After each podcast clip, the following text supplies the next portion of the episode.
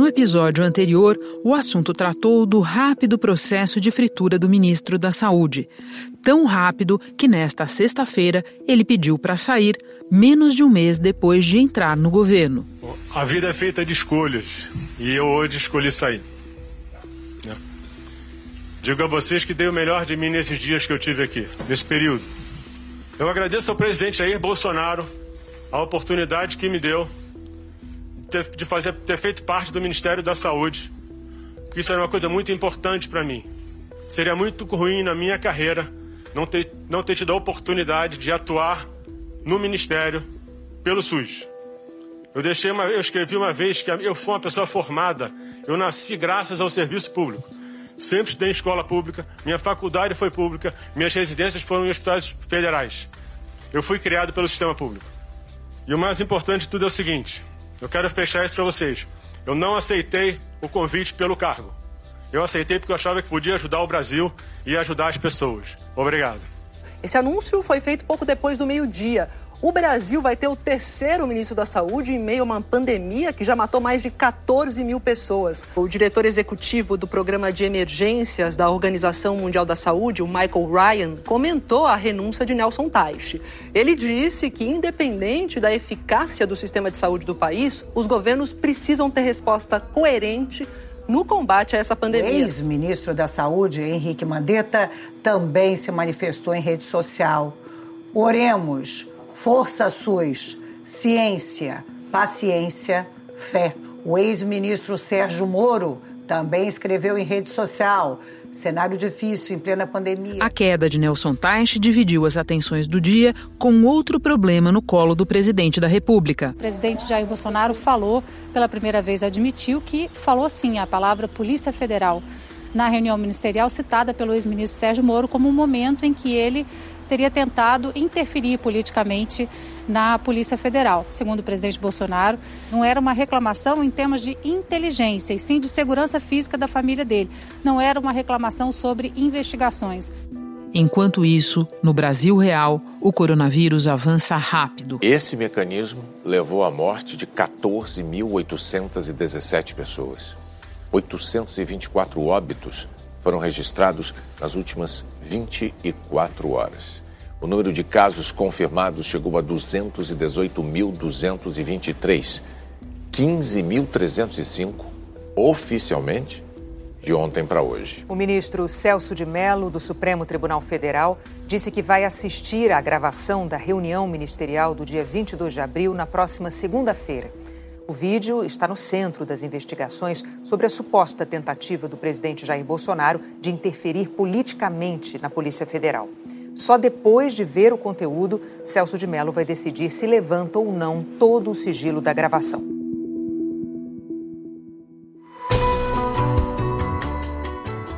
Da redação do G1, eu sou Renata Loprete e o assunto hoje é a sexta-feira insana em Brasília.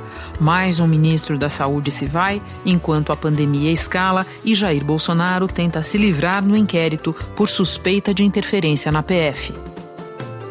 Neste episódio extra do assunto, quem me ajuda a fazer a resenha da confusão é Natuza Neri, comentarista da Globo News. Sábado, 16 de maio.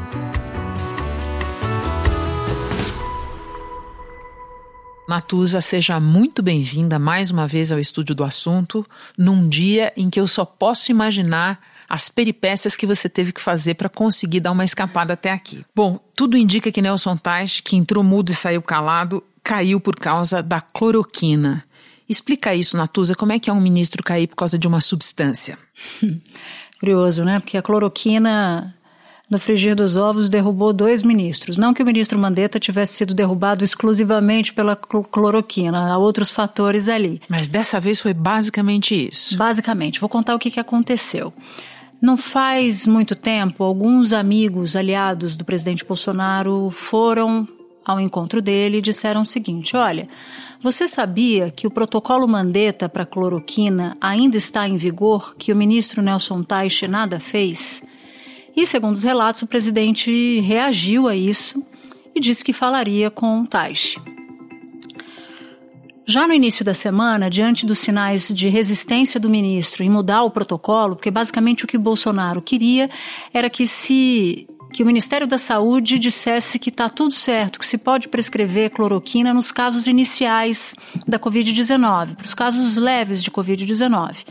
Só que como esse remédio tem tantas contraindicações, não tem pesquisa, não tem base científica ainda, muitos médicos resistem a esse tipo de opção justamente em razão dos efeitos colaterais. Dois estudos internacionais realizados com quase 3 mil pessoas já mostraram que não foram encontradas evidências de que o tratamento com hidroxicloroquina tenha reduzido os riscos de intubação ou de morte de pacientes com a Covid-19. Bom, a primeira sinalização de Taishi foi de não aceitar. E aí, automaticamente, Renata, ele entrou no processo de fritura. Mas foi uma fritura muito rápida. Fulminante. Fulminante. No caso do Mandetta, a gente via a fritura. No, a gente viu a fritura num período de três semanas, quatro semanas. No caso de Taishi, demorou três dias. Foi muito, muito rápido. Bom, quando aconteceu a conversa do ministro com o presidente na sexta-feira, data da demissão, o presidente Bolsonaro perguntou para ele: Bom, se você não fizer o que eu quero, não foi com essas palavras, evidentemente, mas se você não quiser mudar o protocolo da cloroquina, eu não tenho muito o que fazer. E que o próprio Nelson Teich disse: Bom, presidente, eu não tenho como ficar, nesse caso eu não tenho como ficar. O resto da história todos nós já conhecemos. Como é que começa essa história da cloroquina? Com o presidente Donald Trump, que fala da cloroquina, ato contínuo, o presidente Bolsonaro também começa a falar. Só que num dado momento, o presidente Trump recuou. Não tocou mais no assunto. Porque se tornou praticamente um consenso entre as autoridades médicas e científicas que o uso indiscriminado da cloroquina é, da maneira como o presidente Bolsonaro defende, não só não tem os efeitos desejados positivos, como tem altos riscos para o paciente. Exatamente. E na, no frigir dos ovos, Renata, a cloroquina já é autorizada dentro de um protocolo no Ministério da Saúde, mais para os casos considerados graves em hospitais e com prescrição médica. Ou seja, o que o presidente Bolsonaro está querendo fazer é basicamente dar uma amplitude total para a prescrição de cloroquina. Tem um bastidor curioso que cerca de um mês atrás, quando Mandetta ainda era ministro, um pouco mais de um mês atrás, o presidente Bolsonaro chamou Mandetta no gabinete e disse que queria que o remédio tivesse no rótulo a expressão de que era indicado para a Covid-19. E o ministro Mandetta, à época, se recusou a fazer. Disse que não, não falava daquele assunto, que não trataria daquele assunto. No mesmo período, o presidente Bolsonaro distribuiu caixas de cloroquina para alguns de seus ministros, eu não sei se todos, mas eu falei com três que tinham recebido. Bom, tudo isso para dizer que ninguém sabe exatamente por que dessa ideia fixa do presidente. Mas Na o contramão fato, de todas as evidências. De todas as evidências. Então a cloroquina virou uma arma política. E o presidente Bolsonaro está disposto a só colocar alguém no ministério que faça exatamente o que ele quer, que assine e refaça um protocolo amplificando os amplificando as condições de prescrição do remédio. E daí eu te pergunto, o general Eduardo Pazuello, que vinha como número dois, vai ficar interinamente, sabe-se lá interinamente por quanto tempo? Ele vai mudar o protocolo da cloroquina? Olha, com quem eu conversei do governo diz que ele toparia alterar o protocolo da cloroquina de acordo com o que o presidente quer. Tem uma avaliação interessante em Brasília que muitos dizem que para fazer isso tem que ser ou um militar apegado à ideia de hierarquia e de missão, ou um militante que faça exatamente aquilo que o presidente quer, não por obediência, mas por acreditar naquilo que o presidente acredita. Ou seja, um médico com perfil técnico muita gente desconfia que não vai ser a solução dessa vez, mas vamos esperar. Natuza, ainda tratando da pandemia, eu quero te ouvir sobre uma medida provisória baixada esta semana pelo governo e que vem sendo chamada por aí de MP do corpo fora. Por quê? Num contexto em que o presidente acirra a disputa com os governadores em torno do enfrentamento do coronavírus, essa medida isenta agentes públicos de responsabilização por erros cometidos durante a pandemia. Qual é o significado dessa MP? Olha, Renata, não, nada é por acaso, né? E não tem coincidência nessa história. Olha só, de repente o governo Bolsonaro surpreende editando essa MP a que você se referiu, diminuindo a responsabilização de agentes públicos por atos relacionados ao combate da Covid. Mas é por erro ou por omissão. Veja como ela é ampla. Quando o presidente editou essa medida provisória, todo mundo se perguntou, mas qual é o objetivo disso? a quem se está querendo proteger. Num primeiro momento, todo mundo achou que era a equipe econômica, em razão do vale de 600 reais, decisões do Ministério da Cidadania ou até mesmo do Ministério da Economia em relação a isso, compras e tal. Mas depois que a gente faz uma retrospectiva entre a edição da CMP e que culminou com a demissão do ministro Nelson Teich, muita gente em Brasília levantou a orelha, achando que a verdadeira motivação dessa medida provisória para proteger o agente público é justamente em razão da cloroquina. Por quê? Se o ministro da Saúde adota em caráter indiscriminado o uso da cloroquina, isso vai para o Sistema Único de Saúde, isso passa a ser recomendado pelos médicos do sistema público, se houver, na hipótese de haver uma, uma situação dramática de mortes resultantes pela prescrição da cloroquina, quem seria responsabilizado? Quem assinou? O ministro, o chefe do departamento da área. E que você precisaria, portanto, reduzir a exposição ao risco dessa decisão que eventualmente pode matar pessoas pode salvar, mas eventualmente pode matar. Esse é o grande alerta que a ciência faz em relação à cloroquina. Logo, já tem muita gente em Brasília acreditando que a edição da MP está amplamente vinculada ao processo que culminou com a saída do ministro da Saúde e com essa obsessão do presidente por esse remédio. Ou seja, numa ideia de blindar a quem assina essa decisão de ampliar a aplicação da cloroquina. Uma espécie de antessala dessa mudança de protocolo que o presidente está exigindo. Ex né? Exato. Natuza, continua a me ajudar a fazer a resenha desta sexta insana, por favor, porque ela teve mais. É, o presidente Jair Bolsonaro agora admite que falou sim em Polícia Federal na famosa reunião ministerial de 22 de abril, aquela que o ministro Sérgio Moro diz que serviria como prova da tentativa do presidente de interferir diretamente na Polícia Federal. O vídeo desta reunião ministerial está para vir a público ou pode vir a público se o decano do Supremo assim decidir. Qual é o real potencial de dano desse vídeo para o presidente, Natuza? Renata, acho que ainda é desconhecido. Acho que vai haver dano talvez até mais dano político do que jurídico, não sabemos ainda, mas de qualquer maneira, bom para o presidente não vai ser numa situação em que ele, um, já mudou de versão, já falou que não tinha falado de Polícia Federal, agora diz que não falou de Polícia Federal, falou de PF. Tá a palavra PF, duas letras, PF. É Polícia Federal. Ô, cara, ô, cara, é, tem a ver com a Polícia Federal, mas é a é reclamação PF no tocante ao serviço de inteligência. Quando PF é a sigla da Polícia Federal, não é de prato não feito. Não é de prato feito. Exatamente.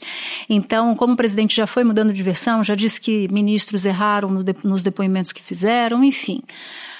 A situação já não está boa para o presidente em razão da própria reação que ele teve, tanto nas acusações do ex-ministro Sérgio Moro, quanto nas explicações para para os fatos daquela, daquela reunião, que nada tinha a ver com Polícia Federal, mas quando todo o contexto se referia a isso, enfim. Do ponto de vista prático, a repercussão a gente não sabe. A gente não sabe, por exemplo, se haverá uma denúncia do Procurador-Geral da República.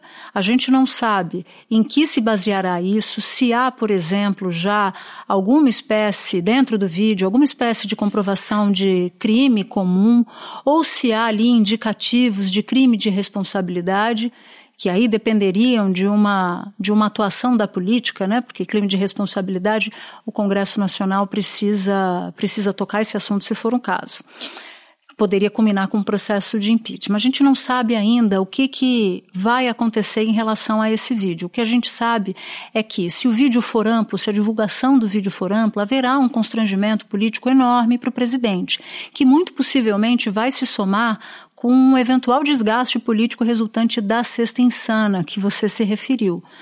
É bem possível, Renata, que todo dia o presidente perca um pouco de popularidade, mas não se sabe com que velocidade essa perda se dará.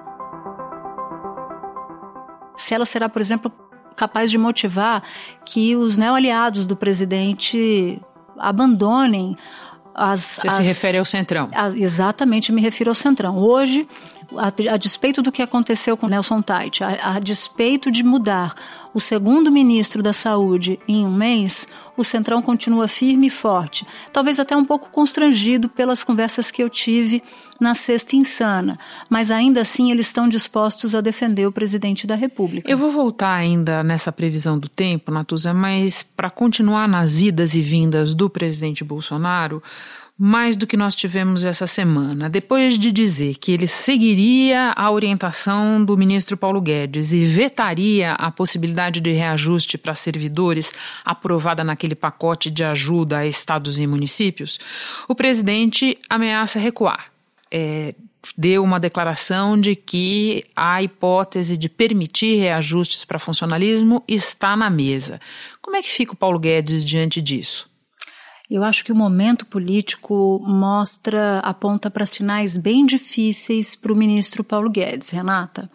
A gente já viu que o presidente não teve nenhum problema de perder o seu principal ministro, ou o ministro mais popular. Para mim, esse último ato também é uma sinalização de que o presidente me quer realmente fora do cargo, né? não me quer presente aqui dentro do cargo, porque essa precipitação na realização da exoneração não vejo aí muita justificativa. Talvez ele não tenha sido, não fosse o ministro mais estratégico. Paulo Guedes ocupa essa, essa cadeira, essa posição agora.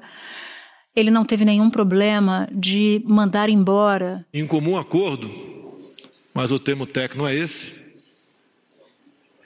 Eu o exonero do ministério nas próximas horas. Foi realmente uma um divórcio consensual. Deixo esse ministério, é, mas eu sei o que eu deixo. Sei que deixo aqui a melhor equipe. Trabalhem para o próximo ministro, tal qual vocês trabalharam para mim. Que também se tornou um ministro popular no combate à Covid-19. Essa crise mostra que o presidente Bolsonaro não teme perder aqueles que lhe dão sustentação que ele vai para o tudo ou nada quando ele acredita que ele deva ir para o tudo ou nada. Isso não mostra uma sinalização confortável para o ministro Paulo Guedes. Paulo Guedes já disse reiteradas vezes que, se não fosse daquele jeito ou de outro, que ele não teria por que continuar no governo. Essas ameaças reduziram muito ao longo do tempo. Mas eu não sei qual é o nível de insatisfação nesse momento do, nesse momento do ministro Paulo Guedes em relação a propensões populistas do ponto de vista fiscal. A gente também não sabe como que está mexendo na cabeça do presidente Bolsonaro alguma perda de popularidade.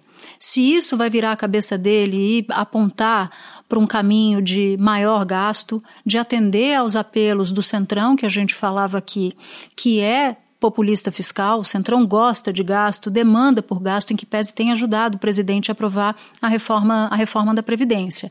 Ou seja, quando você olha para a foto e você enxerga o presidente no meio, o Centrão de um lado e o ministro Paulo Guedes de outro, tem alguma coisa que não combina nessa história.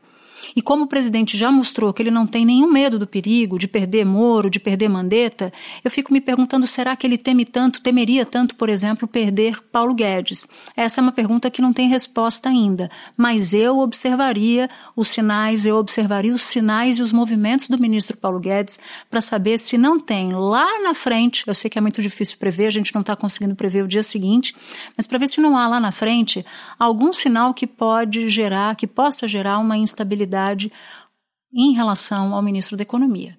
Natuza, alguns analistas observam as atitudes, os movimentos do presidente Jair Bolsonaro, alguns que a gente está descrevendo aqui, e eles entendem que não é atrapalhação ou mau jeito, como alguns aliados às vezes gostam de ponderar mas que seria o presidente apostando deliberadamente no caos, porque esses analistas entendem que num ambiente de ordem, de respeito às instituições, de predomínio da governança, o presidente Bolsonaro não teria como prevalecer.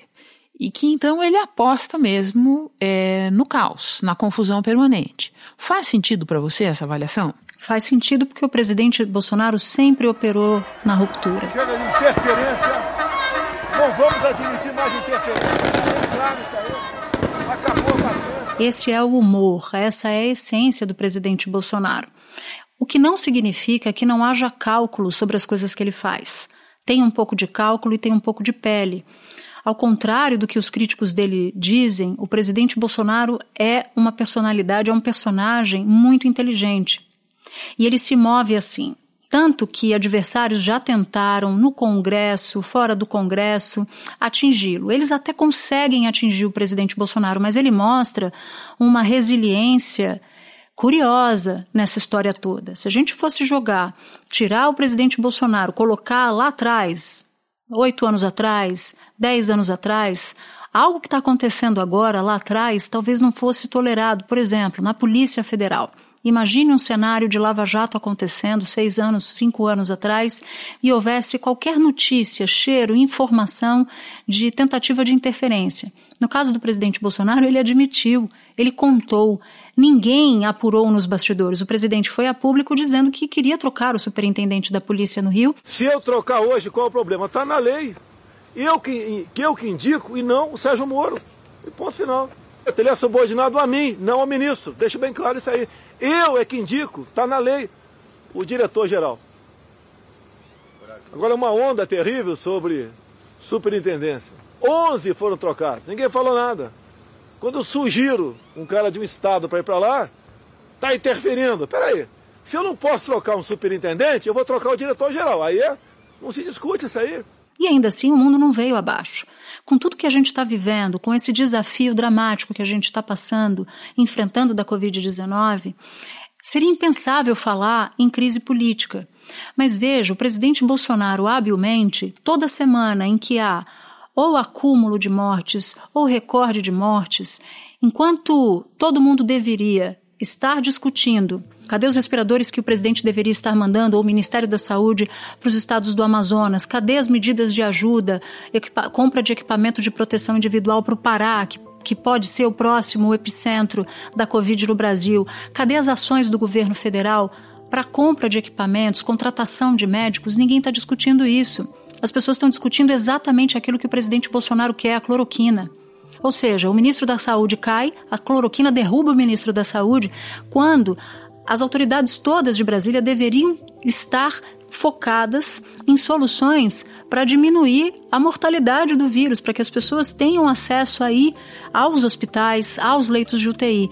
E, e, no entanto, eles não estão discutindo isso, eles estão discutindo a crise. Então, o presidente Bolsonaro não faz isso só por instinto. Ele faz isso, ele a chamada tática diversionista, porque ele sabe que se ele jogar uma fagulha naquele canto direito, que as pessoas podem se esquecer de discutir o canto esquerdo.